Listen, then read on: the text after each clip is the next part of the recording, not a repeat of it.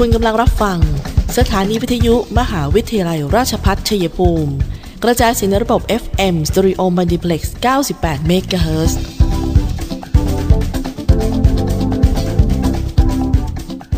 ที่นี่ สถานีวิทยุกระจายเสียงเพื่อการศึกษา มหาวิทยาลัยราชพัฒชัยภูมิส่งกระจายเสียงในระบบ FM Stereo Multiplex ความถี่ 98 MHz จากนี้ไป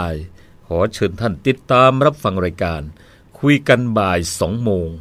ดำเนินรายการโดยธนทรชัยวงศ์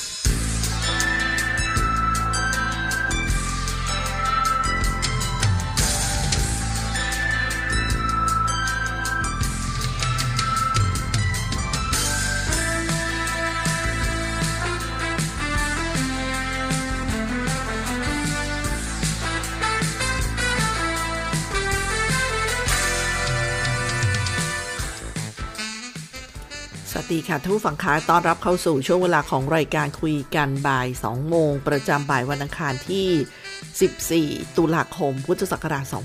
2564 ค่ะ หน้าที่ของดิฉันตุกธนาธรทำหน้าที่ดำเนินรายการ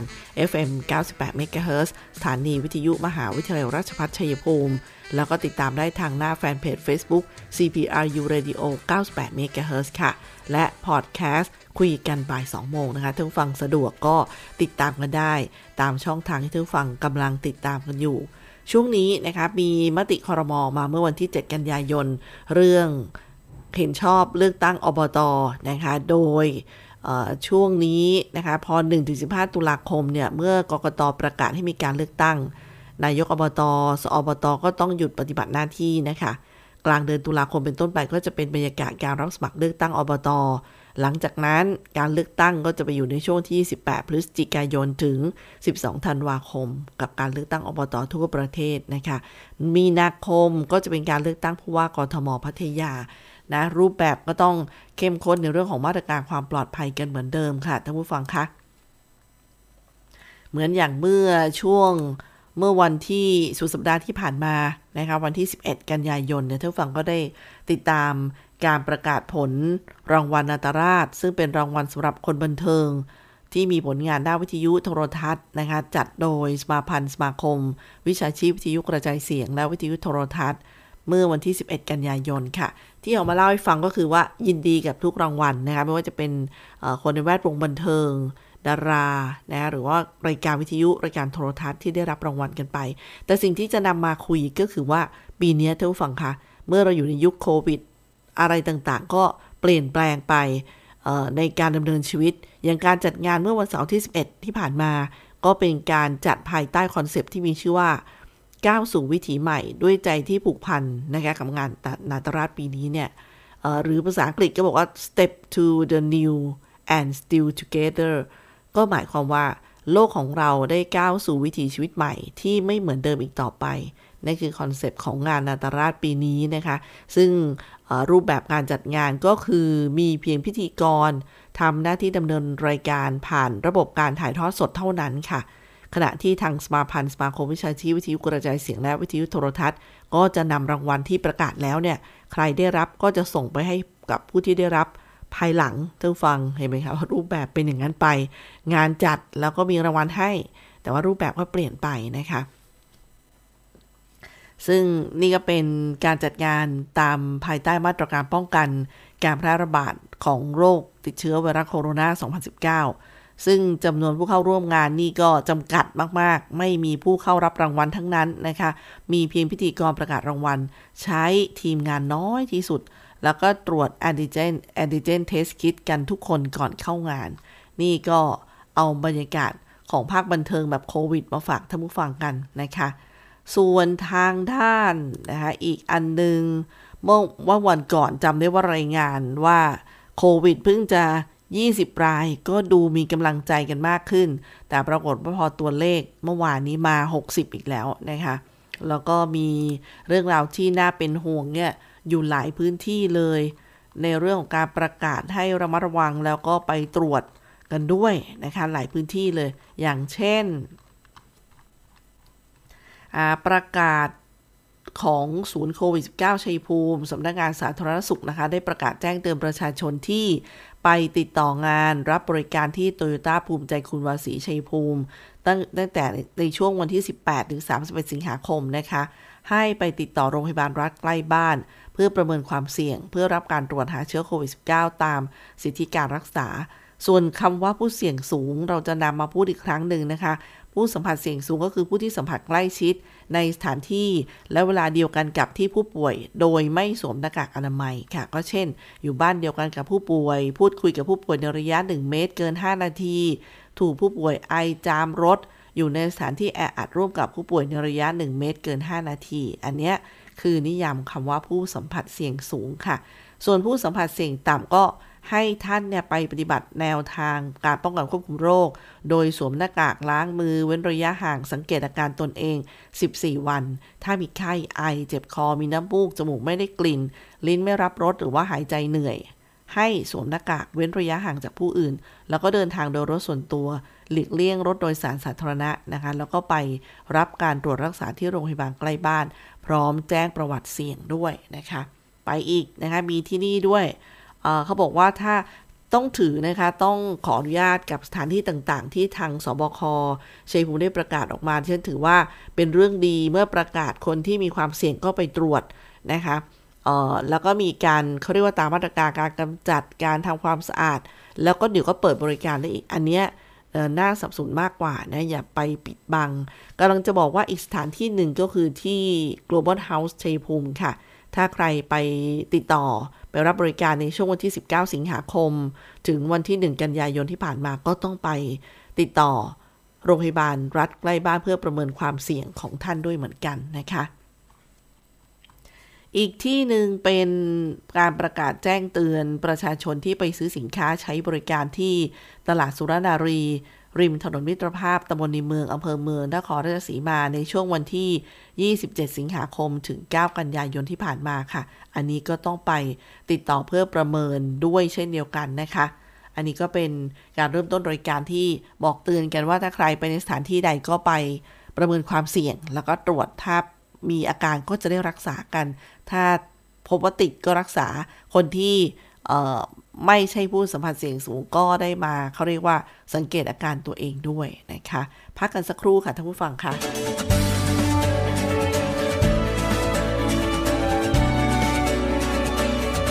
ในช่วงที่เราต้องต่อสู้กับวิกฤตโควิด -19 นี้ ผมขอฝากไปถึงพี่น้องประชาชนคนไทยทุกคน เมื่อวัคซีนมาถึงท่านแล้ว ร่วมมือกันไปฉีดวัคซีนกันนะครับ เพื่อตัวท่าน ครอบครัวท่าน คนที่ท่านรัก เพื่อสังคมและประเทศไทยของเรา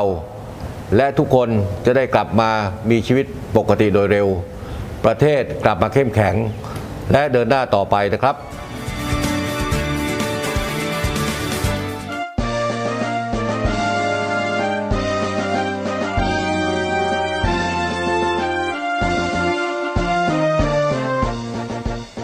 สำนักงานคณะกรรมการป้องกันและปราบปรามการทุจริตแห่งชาติหรือปปช ประกาศผลการประเมินคุณธรรมและความโปร่งใส ในการดำเนินงานของหน่วยงานภาครัฐ ITA ประจำปีงบประมาณ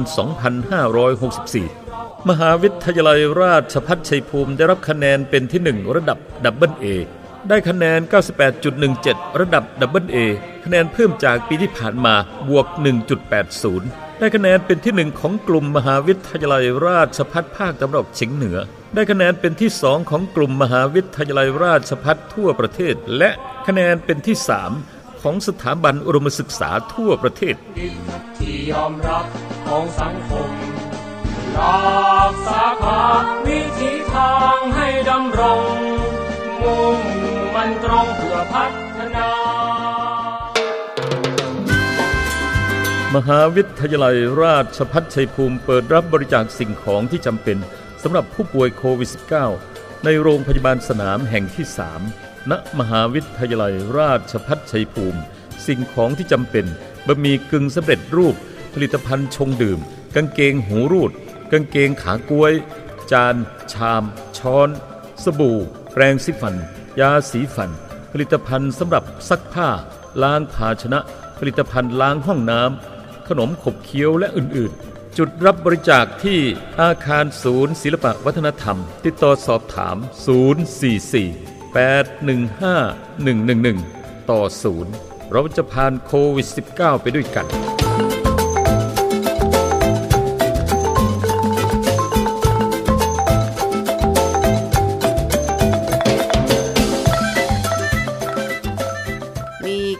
กันบ่าย 2 โมงก็ยังมีประกาศเตือนนะครับบอกว่าในช่วงนี้โควิดข่าวโควิดก็เยอะต้องเตือนกัน แต่ภัยจากน้ำท่วมก็มี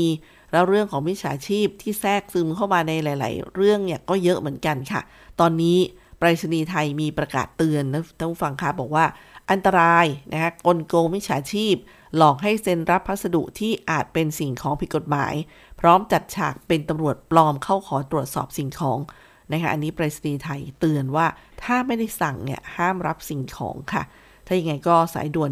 1545 ของออบริษัทไปรษณีย์ไทยสอบถามกันได้นะคะไปกันต่อนะคะ ในช่วงที่2เนี่ยเราก็มีข่าวสารมาฝากกัน อย่างเช่นตอนนี้มีกำหนดการโอนเงินให้ผู้ประกันตน อันนี้คือใน 13 จังหวัดนะคะ แล้วก็ 19 จังหวัดก็ไปดูกัน มาตรา33โอนเงินรอบ2 13จังหวัดนะคะลูกจ้าง2,500เอ่อรวม5,000บาทในจ้าง3,000บาทไม่เกิน200คน แล้วก็มีมาตรา39โอนเงินรอบ2ใน13จังหวัดนะคะในช่วงมี 5,000 บาทรวมทั้งหมด 10,000 บาทอะไรเนี่ย จ่ายวันที่ 20-30 กันยายน คือดิฉันบอกอะไรนี่คือว่า ตัวเลขนะคะเนี่ยเขาย่อกันมากเลยมาตรา 40 โอนเงินรอบ 2 13 จังหวัดเหมือนกัน ในช่วง 20-30 กันยายนนี้นะคะแล้วก็มาตรามาตรา 40 โอนเงินรอบ 1 19 จังหวัด จ่ายเงินวันที่20-30 กันยายน 5,000 บาทได้ 1 เดือนนะคะกรณีมาตรา 40 ใน 19 จังหวัดที่มีความเสี่ยงอะก็ไปเตรียมรับกันนะคะ ส่วนทางด้านข้อสังเกตท่านผู้ฟังคะมีข้อสังเกตมาฝากกันเรื่องของโควิดกันต่ออะตอนนี้เนี่ยเขาบอกว่าการสังเกตอาการต่างๆ ของร่างกายก่อนและหลังฉีดวัคซีนอย่างเช่น การหายใจ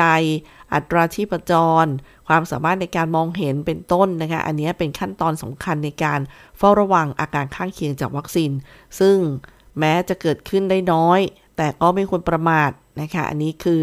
สั้นๆ ที่เอามาเตือนทุกวันในเรื่องของวัคซีนนะคะว่า คือถ้าสังเกตแล้วก็ไปหาแพทย์พบแพทย์ แล้วก็บอกว่าเนี่ยไปรับวัคซีนมาเมื่อนั่นเมื่อนี่เนี่ยมันก็ช่วยทำให้การวินิจฉัยเร็วขึ้นนะคะแล้วก็ช่วยให้หายได้ด้วยค่ะ เชื่อไหมคะว่ากรมอนามัยเขาได้มีการสำรวจโพลท่านฟังคะเขาบอกว่าโพลสรุปออกมาบอกว่า พบว่าเรื่องของการแยกกินอาหารเนี่ยเป็นพฤติกรรมป้องกันโควิด -19 ในบ้านที่ทำได้น้อยมากนะคะ อันนี้เรื่องจริงเลยนะท่านฟังครับคือยังไงก็ยังอยากทานข้าวด้วยกันใช่ไหมฉะนั้นก็ลองหาวิธีการที่มันปลอดภัยเอามาคุยกันนะคะว่าทำยังไงดี ส่วนทางด้านวันก่อนเนี่ยนะคะที่ทกสเขามีการจับรางวัลสำหรับผู้ที่โชคดี ออมทรัพย์ทวีโชคเนี่ยแล้วก็ไปจับรางวัลกันอยู่ที่บำเหน็จนรงเนี่ยก็ต้องขอแสดงความยินดีกับหลาย ๆ ท่านเลยนะคะที่เขาเรียกว่า ได้รับโชคดีจากทางทกสอ่าเดี๋ยวนะคะไปไปอ่านกันหน่อย คืออ่านได้ไม่ทุกชื่อหรอกนะคะ เป็นว่าเราร่วมยินดี กับงานประกาศรายชื่อผู้โชคดีที่ได้รับโชคจากเงินฝากออมทรัพย์ทวีโชค จังหวัดชัยภูมิครั้งที่ 1 ทับ 2564 รวมของรางวัลมูลค่ากว่า 10 ล้านบาทนะคะ ก็ขอแสดงความยินดีกับทุกท่านเลยเแล้วก็จะมีการจับรางวัลครั้งต่อไปในวันที่ 5 กุมภาพันธ์ 2565 นะคะฉันรีบออมกันวันนี้เลยทกสบอก ก็ทางทกสจังหวัดชัยภูมิมีรายชื่อผู้ได้รับรางวัลนะคะ ฝากออมทรัพย์ทวีโชค ครั้งที่1ทับ2564 ค่ะ เป็นรางวัลที่ 1 รถยนต์โตโยต้า4 ประตูนะคะ ต้องแสดงความยินดีกับคุณทองสุข สวัสดิ์ประภา สาขาบ้านแท่นค่ะ รางวัลที่ 2 นะคะ รถยนต์โตโยต้าแคป กับนางสกิดกลางโนน สาขาคอนสวรรค์ค่ะ รางวัลที่ 3 เป็นรถยนต์ซูซูกิเซเลริโอนางเดือนพงกล้าสาขาภูเขียวแม่นะคะวิยินดีด้วยจริง ๆ เลยนะคะ กับทุกท่านเลยนะคะ แล้วก็ยังมี ทุกสาขาเนี่ยเขาประกาศกันแล้วท่านฟังสามารถไปไปเขาเรียกอะไรไปติดตามนะคะ ได้ที่เพจ ของสำนักงงานทกสจังหวัดชัยภูมิค่ะ แล้วก็มีอย่างเช่น รางวัลที่4เนี่ยรถจักรยานยนต์ Honda Scoopy เนี่ยก็เป็นนางนัทยา สุริยจารุสิริใช่ไหมคะ รางวัลที่ 5 เป็นทองคำหนัก 1 บาท ชื่อผู้โชคดีคือนางณภาพรพีรพัฒนพงศ์รางวัลที่ 6 ทองคำหนัก 2 สลึง ผู้ได้รับรางวัลคือนายแดงวสุวรรณแล้วก็นายเอกพงษ์หานพยักษ์นะคะ ส่วนรางวัลที่ 7 เป็นทองคำหนัก 1 สลึงนี่โอ เยอะเลย แสดงความยินดีกับทุกรางวัลนะคะท่านผู้ฟังคะแล้วก็ยังมีตัวเล็กจิ๋วลงไปเลยไปดูที่ทกสเลยนะคะรายินดีกับรางวัลใหญ่ ๆ กับทุกท่านเลยนะคะท่านผู้ฟังคะรับได้ที่สาขาทุกสาขาเลยนะคะในวันทำการที่ท่านอยู่ อันนี้ก็หลาย ๆ ท่านก็บอกแม่เดี๋ยวต้องฝากออมทรัพย์ทวีโชคและอดีใจกับทุก ๆ รางวัลแล้วก็ทุกท่านด้วยนะคะ อันนี้ก็เป็นเรื่องของการจับรางวัลออมทรัพย์ทวีโชคของทกสชัยภูมิค่ะ เดี๋ยวเราจะพักกันสักครู่หนึ่งนะคะ เดี๋ยวช่วงหน้ามีเรื่องของกรมสุขภาพจิตที่ได้พูดถึงวันป้องกันการฆ่าตัวตายโลก เมื่อวันที่ 10 กันยายนนะคะมาพูดว่าเขาให้ความสำคัญกับอะไร แล้วต้องร่วมมือกันยังไง อันนี้เดี๋ยวจะมาคุยกันต่อในช่วงหน้านะคะ เดี๋ยวช่วงนี้พักกันสักครู่ค่ะ มหาวิทยาลัยราชภัฏชัยภูมิ เปิดรับสมัครนักศึกษาหลักสูตร วิศวกรรมศาสตร์ สาขาวิชาวิศวกรรมการผลิต โดยมุ่งเน้น ในการเพิ่มทักษะความรู้ด้านวิศวกรรมศาสตร์ ให้กับนักศึกษา ในระดับวิชาชีพชั้นสูง ทางด้านวิศวกรรมศาสตร์ ขยายโอกาสทางการศึกษา ด้านวิศวกรรมศาสตร์ ให้กับเยาวชนในท้องถิ่น และพื้นที่ใกล้เคียง พิ่มศักยภาพแก่ประชาชนในท้องถิ่น ให้ดำรงชีพ โดยพึ่งพาตนเอง พร้อมทั้งเสริมสร้างสมรรถนะในวิชาชีพอย่างเป็นรูปธรรม สอบถามโทร 085 102 0491 087 456 9889 และ 082 453 3052 หรือที่เว็บไซต์ cpru.ac.th มิติใหม่แห่งการศึกษา มหาวิทยาลัยราชภัฏชัยภูมิ มุ่งสร้างบัณฑิตคุณภาพ จากอุตสาหกรรมภูมิภาค สู่อุตสาหกรรมอาเซียน และส่งเสริมการพัฒนาท้องถิ่นท่านผู้ฟังคะช่วงที่ 3 กับคุยกันบ่าย 2 โมงนะคะ มาต่อเนื่องกัน ดิฉันมีภาพหนึ่งมาฝากเป็นภาพน่ารักน่ารักนะเป็นภาพที่คน รวมตัวอยู่หน้าจอทีวี เครื่องเก่าๆ คือเป็นภาพสมัยก่อนจริงๆนะท่านฟังเราเองก็เคยอยู่ในบรรยากาศนั้นค่ะ เช่นทีวีเครื่องเดียวในบ้าน อยู่ที่ห้องโถงห้องพักผ่อนร่วมกัน แล้วทุกคนก็ต้องมาเจอที่ที่หน้าจอเนี่ยนะคะแล้วพูดคุย แล้วก็ลงมติกันใครจะดูเรื่องอะไรนะคะ ก็ชมก็เชียร์ก็สนุกอยู่ด้วยกัน แล้วก็ได้ทักทายพูดคุย แต่ว่าปัจจุบันเนี่ยเขาบอกว่าเมื่อก่อนเนี่ยโทรทัศน์เครื่องเดียวเนี่ยรวมคนทั้งครอบครัวเข้าด้วยกัน ปัจจุบันโทรศัพท์มือถือเครื่องเดียวทำให้คนในบ้านเนี่ยแทบไม่ต้องพูดจากันอีกเลย ต่างคนต่างมีโลกของตัวเองแหมนะ ก็เอามาสกิดกันนิดนึงนะฟังคะแต่ภาพน่ารักมากๆเลยนะ แล้วก็เขาบอกว่ามันทำให้ไม่เหมือนตอนที่เรามีโทรทัศน์เครื่องเดียวนะคะจะดูอะไรมีการ ต้องเฉลี่ยใจคนทั้งบ้านเพื่อจะเลือกดู แล้วก็ได้พูดคุยกันอย่างออกรถคือดูเรื่องเดียวกันเหตุการณ์นี้นะคะถกกันไปสนุกสนานก็อยู่ด้วยกันอะไรประมาณนั้นเลยค่ะ ก็เป็นที่มาเธอฟังค่ะว่าความสุขแบบนี้ง่ายๆ แล้วสามารถผูกใจคนทั้งบ้านไว้ด้วยกันแบบนี้มันหาไม่ได้แล้วก็ด้วยไอ้ไอทีไอ้เรื่องราวของเทคโนโลยีที่มันดึงเราออกไปจากกันและการห่างกันทั้งที่อยู่ใกล้ๆกัน หยิบเอาข้อมูลของกรมสุขภาพจิตที่ให้ความเป็นห่วงกับเรื่องอตัวเลขของการทำร้ายตัวเอง ในวันป้องกันฆ่าตัวตายโลก ซึ่งตรงกับวันที่ 10 กันยายนของทุกปีนะคะ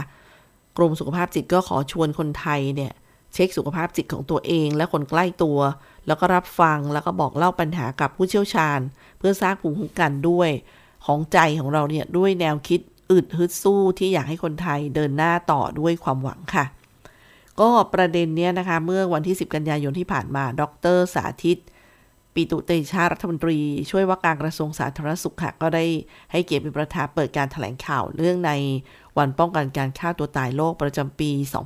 2564 ซึ่งก็มีหน่วยงานภาคีเครือข่ายร่วมกันนะคะ ทั้งกรมสุขภาพจิต สมาคมจิตแพทย์แห่งประเทศไทย ราชวิทยาลัยจิตแพทย์แห่งประเทศไทย ผู้แทนสื่อมวลชน แล้วก็ผู้แทนภาคประชาชนนะคะ ซึ่งวันนั้นเนี่ยท่านรัฐมนตรีก็บอกว่า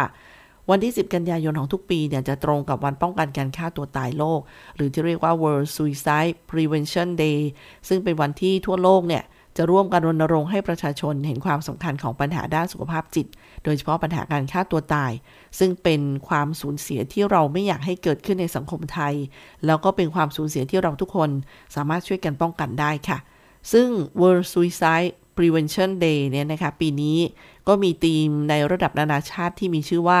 creating hope through action หรือความหมายว่ารวมพลังสร้างความหวัง ซึ่งเป็นการเชิญชวนให้ทุกภาคส่วนในสังคม มุ่งหน้าสร้างความหวังให้เกิดขึ้นในสังคม เพื่อผ่านวิกฤตที่เกิดขึ้น แล้วก็ลดการฆ่าตัวตาย ด้านนายแพทย์นัทกรจำบาทองหัวหน้าส่วนป้องกันการฆ่าตัวตายระดับชาติค่ะท่านได้พูดว่าศูนย์ป้องกันการฆ่าตัวตายระดับชาติ ได้มีการติดตามอัตราการเสียชีวิตจากการฆ่าตัวตายมาโดยตลอด เราได้ทำการพัฒนาฐานข้อมูลการเสียชีวิต จากการฆ่าตัวตายให้มีความใกล้เคียงอัตราที่แท้จริงมากที่สุด ซึ่งฐานข้อมูลเดิมที่ประเทศไทยใช้มาตลอดก็คือ ฐานข้อมูลของมรณบัตรซึ่งเป็นข้อมูลทางการแล้วก็เป็นข้อเท็จจริง แต่จากการวิจัยอย่างต่อเนื่องนะคะพบว่าอัตราที่ปรากฏในมรณบัตรอาจน้อยกว่า อัตราการเสียชีวิตจากการฆ่าตัวตายที่เกิดขึ้น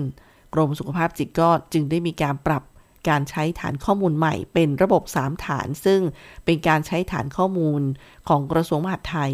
ประสานร่วมกับฐานข้อมูลของกระทรวงสาธารณสุข และฐานข้อมูลของศูนย์ป้องกันการฆ่าตัวตายแห่งชาติ ซึ่งเมื่อเปรียบเทียบฐานข้อมูลทั้ง 2 ระบบ ในช่วงปี 2561 2562 และ 2563 นะคะจะพบว่าในระบบฐานเดี่ยวคือฐานเดิมเนี่ย มีอัตราเท่ากับ 6.32 6.73 และ 7.37 ตามลำดับปีที่พูดเมื่อสักครู่นะคะ ต่อแสนประชากรต่อปีตามลำดับ แล้วก็ในระบบ 3 ฐานใหม่ที่เขาจัดระเบียบใหม่เนี่ย มีอัตราเท่ากับ 8.81 ปีต่อมาก็ 8.95 และ 63 ล่าสุดคือ 10.08 ค่ะ ต่อแสนประชากรตามลำดับ อันนี้พอจัดใหม่ท่านฟังเห็นว่าตัวเลขเยอะขึ้น ซึ่งการปรับใช้ฐานข้อมูลที่มีคุณภาพสูงขึ้นเนี่ยจะช่วยให้ประชาชนรับทราบ อัตราการฆ่าตัวตายที่ใกล้เคียงความเป็นจริงที่สุด แล้วก็ช่วยสร้างความตระหนักมากขึ้นว่า ปัญหานี้เป็นเรื่องใกล้ตัวของทุกคนค่ะ ส่วนทางด้านศาสตราจารย์นายแพทย์ชวนันชานศิลนายกสมาคมจิตแพทย์แห่งประเทศไทยท่านได้พูดถึงเรื่องนี้นะคะว่า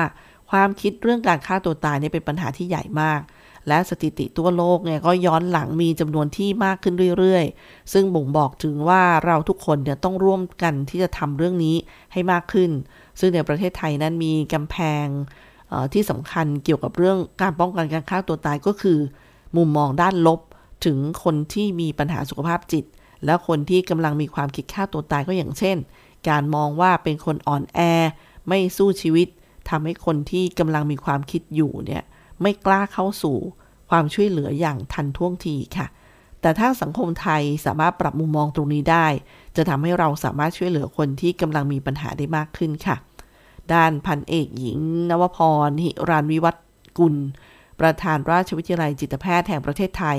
ท่านได้กล่าวว่าความสำคัญในปัญหาเรื่องการฆ่าตัวตายที่มีอยู่ในสังคมไทยอีกเรื่องหนึ่งเนี่ยก็คือ ผู้ที่มีสมาชิกในครอบครัว หรือว่าคนใกล้ชิด เสียชีวิตจากการฆ่าตัวตาย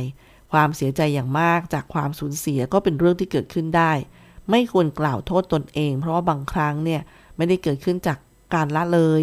ให้พยายามกลับไปดำเนินชีวิตอย่างปกติ อยากให้สังคมมองคนที่ต้องอยู่ในภาวะนี้มากขึ้น พยายามทำความเข้าใจ ไม่กล่าวโทษซึ่งกันและกัน พยายามรับฟังมากขึ้น ก็จะช่วยให้ทุกคนเนี่ยผ่านวิกฤตต่างๆ ไปได้ด้วยกันค่ะ ยังมีอีกมุมมองหนึ่งของแพทย์หญิงพันพิมลวิปุลากร ซึ่งเป็นอธิบดีกรมสุขภาพจิตนะคะท่านก็ได้บอกว่า ประเด็นเรื่องการฆ่าตัวตายนั้นเป็นประเด็นที่สังคมไทยให้ความสนใจ ประเทศไทยเป็นประเทศที่มีการพัฒนาฐานข้อมูลการฆ่าตัวตายมาโดยตลอด ซึ่งปีนี้สะท้อนภาพตัวเลขที่สูงขึ้น ทั้งจากจากอัตราการฆ่าตัวตายที่สูงขึ้น จากวิกฤตการแพร่ระบาดของโควิด -19 และการปรับใช้ฐานข้อมูลใหม่ โดยได้รับการสนับสนุนจาก ทางวิชาการทางด้านการพัฒนาวิจัย เรื่องการฆ่าตัวตายเพื่อขับเคลื่อนงานด้านนี้ โดยช่วงนี้ที่ในช่วงที่ผ่านมาเนี่ยนะคะทางกรมเอง ก็ได้จัดทำแผนยุทธศาสตร์ป้องกัน โดยเป้าหมายสำคัญคือการลดอัตราการฆ่าตัวตายสำเร็จในประชากรไทย ก็มียุทธศาสตร์ที่สำคัญก็อย่างเช่น การเสริมสร้างความรอบรู้เพื่อป้องกันการฆ่าตัวตาย โดยเฉพาะกลุ่มที่เปราะบางทางสังคมและเศรษฐกิจ โดยสร้างความร่วมมือใหม่ๆ กับหน่วยงานภาครัฐเอกชน 2. ก็ไปเพิ่มความเข้มข้นด้านการคัดกรอง เฝ้าระวังเพื่อป้องกันนะคะ แล้วก็ยังมีโอ้อีกหลายประเด็นเลย ซึ่งตรงนี้เนี่ยก็เป็นเรื่องที่อีกอันดึงที่เขาขอความร่วมมือมาเลยนะคะ ผู้อำนวยการสร้างสรรค์เนื้อหานายสมยศเกียรติอารามกุลเนี่ยก็พูดถึงเรื่อง องค์การกระจายเสียงและแพร่ภาพสาธารณะแห่งประเทศไทย คือไทย PBS เนี่ยนะคะ ท่านอยู่ในหน่วยงานนี้ท่านก็บอกว่า ในส่วนด้านสื่อมวลชนเนี่ย ก็ให้ความสำคัญกับปัญหาการฆ่าตัวตาย เช่นเดียวกัน ไม่ใช่เพียงแค่การนำเสนอข่าวเท่านั้นรวมไปถึงการนำเสนอผ่านละคร สื่อบันเทิงอื่นๆอีกด้วย การนำเสนอบางครั้งอาจจะสร้างความรู้สึกเศร้าเสียใจ ให้กับคนดูสื่ออยู่ อันนี้ต้องระวังปัญหาการเรียนแบบ โดยเฉพาะหากเกิดขึ้นกับผู้ที่มีชื่อเสียงในสังคม คนที่กำลังดูสื่ออยู่นั้นอาจ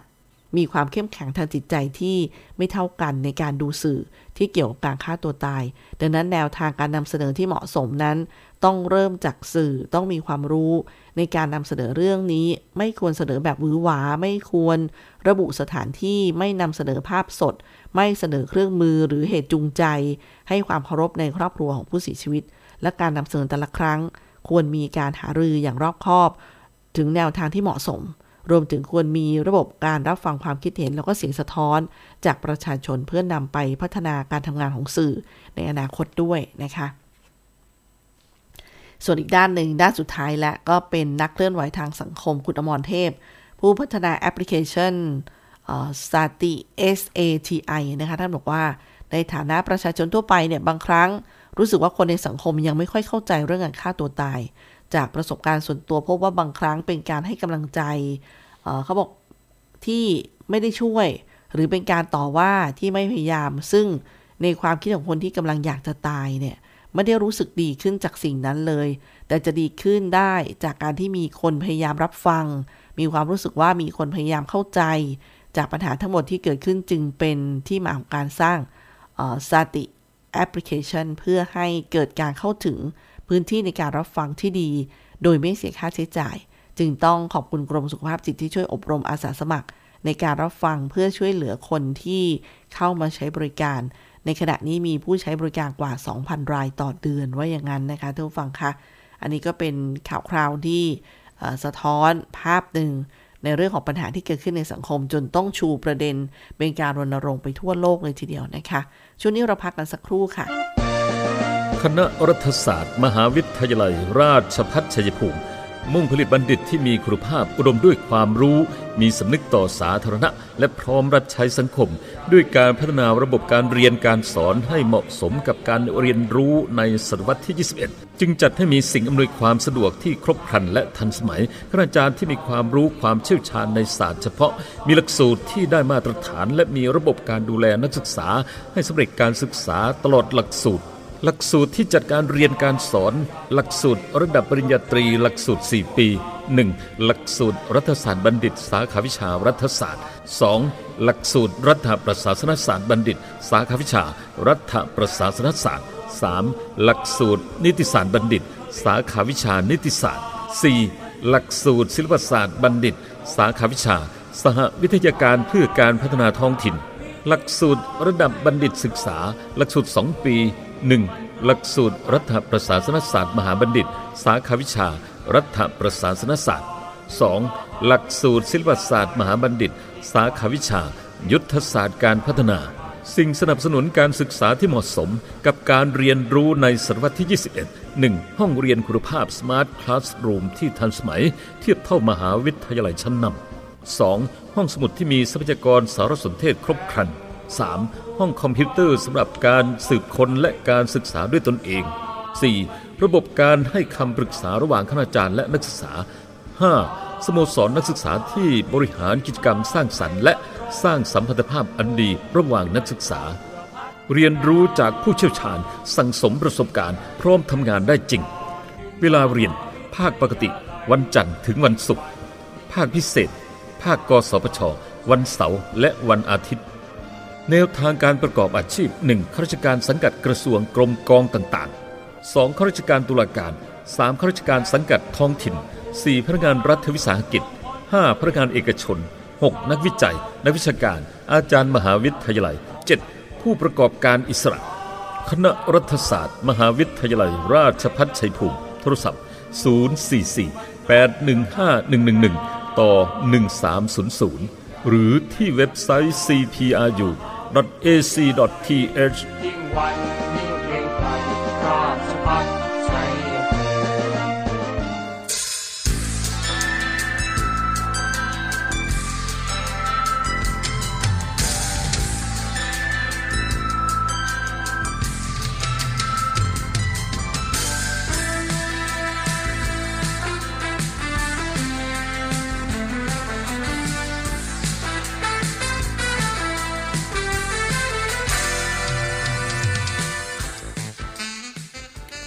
ดินทางมาถึงช่วงท้ายรายการของคุยกันบ่าย 2 โมงในบ่ายวันนี้แล้วนะคะท่านผู้ฟังคะมีหนึ่งข่าวปลอมที่จะต้องบอกเลยเพราะหลาย ๆ ท่านได้ยินก็ ถ้าเชื่อเนี่ยก็วุ่นวายเหมือนกันแหละนะคะก็คือทางทกสบอกว่าตามที่มีการเผยแพร่ข้อมูลข่าวสารเรื่องทกสช่วยเหลือทุกอาชีพ 50,000 บาท ผ่อน 500 บาทต่อเดือนทกสธนาคารเพื่อการเกษตรและสหกรณ์การเกษตรนะคะขอยืนยันว่าเป็นข่าวปลอม แล้วก็เตือนลูกค้าทุกท่านอย่าหลงเชื่อ อย่าแชร์ต่อ หากท่านได้รับโทรศัพท์แอบอ้างชื่อธนาคาร หรือว่าพบปัญหานะคะ ติดต่อได้ที่ทกส call center 025550555 ค่ะท่านผู้ฟังครับมีข่าวสารจากสำนักงานคอปพอเรื่องอคอปพอที่ลงไปช่วยพื้นที่ด้านประกันภัย กรณีเกิดเหตุเพลิงไหม้ ย่านชุมชน Walking Street พัทยานะคะ ซึ่งอันนี้ก็ไปติดตามว่า ที่นี่เกิดเหตุได้ยังไง และมีการช่วยเหลือกันอย่างไรบ้างนะคะดรสุทธิพลทวีชัยการเลขาธิการและคณะกรรมการกำกับ และส่งเสริมการประกอบธุรกิจประกันภัยเลขาธิการคอปพอค่ะ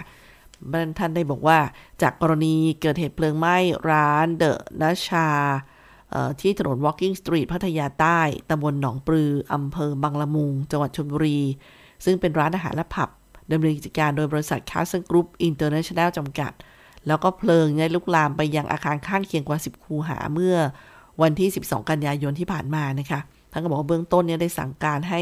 สายคุ้มครองสิทธิประโยชน์สำนักงานคปภ.ภาค 6ชลบุรี แล้วก็สำนักงานคปภ.ชลบุรีเนี่ยไปเร่งช่วยเหลือสำรวจความเสียหายเร่งด่วน ผ่านแพลตฟอร์มการรายงาน ข้อมูลกรณีอุบัติภัยกลุ่ม หรือรายใหญ่ด้วยระบบอิเล็กทรอนิกส์ โดยสำนักงานคอปพภาค 6 เองนะคะแล้วก็ที่ชลบุรีก็ลงพื้นที่เพื่ออำนวยความสะดวกด้านการประกันภัยให้กับผู้ที่ได้รับความเสียหายจากเหตุการณ์เพลิงไหม้แล้ว แล้วก็ติดตามตรวจสอบข้อมูลการประกันภัยของโรงงานต่างๆด้วยนะคะซึ่งก็มีการเอ่อเรียกว่าไปดูว่ามีกรมธรรม์อะไรที่คุ้มครองอะไรที่ควรจะช่วยเหลือได้นะคะซึ่งตรงเนี้ยถ้าฟังค่ะพูดถึงตรงเนี้ย พื่อให้สอดคล้องการทำความประกันภัยเนี่ยการประกันภัยประเภทอื่นให้สอดคล้องกับความเสี่ยงของผู้ประกอบการนี่จำเป็นมากเลยนะคะ เพราะว่าระบบประกันภัยก็จะเข้ามาช่วยบริหารความเสี่ยง แล้วก็เยียวยาความสูญเสียต่างๆ ที่เกิดขึ้นได้อย่างมีประสิทธิภาพครบวงจรด้วย ถ้าท่านมีข้อสงสัยด้านการประกันภัยค่ะ ก็ติดต่อได้ที่สายด่วนคอปพ1186 หรือที่ Line Official อ่า Chatbot at OIC Connect นะคะหรือเป็นข้อมูลอัตโนมัติ 24 ชั่วโมงเลย หรือจะเป็นที่สำนักงานคอปพจังหวัดชัยภูมิที่ชั้น 2สารกลางหลังเก่าก็ได้นะคะเอาละวันนี้เวลาของคุยกันบ่าย 2 โมงก็ส่งท้ายที่บอกท่านฟังว่าควรงดเหล้าก่อน แล้วก็หลังการฉีดวัคซีนค่ะ เพื่อจะช่วยให้สังเกตอาการได้อย่างถูกต้องนะคะ เพราะว่าเหล้าเนี่ยมีผลเพิ่มความดันเลือด แล้วก็มีผลกระทบต่อระบบประสาท ซึ่งอาจ บดบังอาการข้างเคียง หลังฉีดวัคซีนทำให้สังเกตอาการยากนะคะ อันนี้ก็ส่งท้ายสำหรับบ่ายวันนี้คุยกันบ่าย2โมงดิฉันตุ๊กธนทรดำเนินรายการขอบคุณที่ติดตามรับฟังนะคะ สวัสดีค่ะ「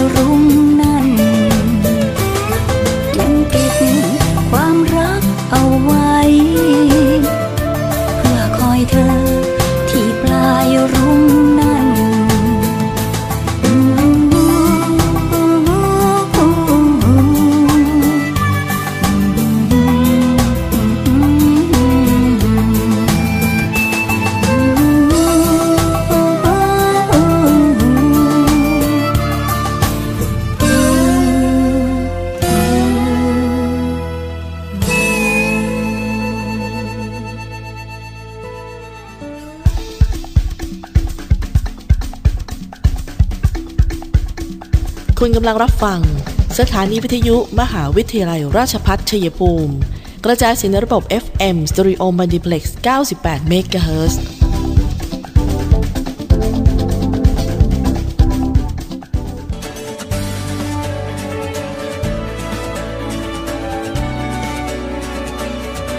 ในช่วงที่เราต้องต่อสู้กับวิกฤตโควิด -19 นี้ ผมขอฝากไปถึงพี่น้องประชาชนคนไทยทุกคน เมื่อวัคซีนมาถึงท่านแล้ว ร่วมมือกันไปฉีดวัคซีนกันนะครับ เพื่อตัวท่าน ครอบครัวท่าน คนที่ท่านรัก เพื่อสังคมและประเทศไทยของเรา และทุกคนจะได้กลับมามีชีวิตปกติโดยเร็ว ประเทศกลับมาเข้มแข็ง และเดินหน้าต่อไปนะครับ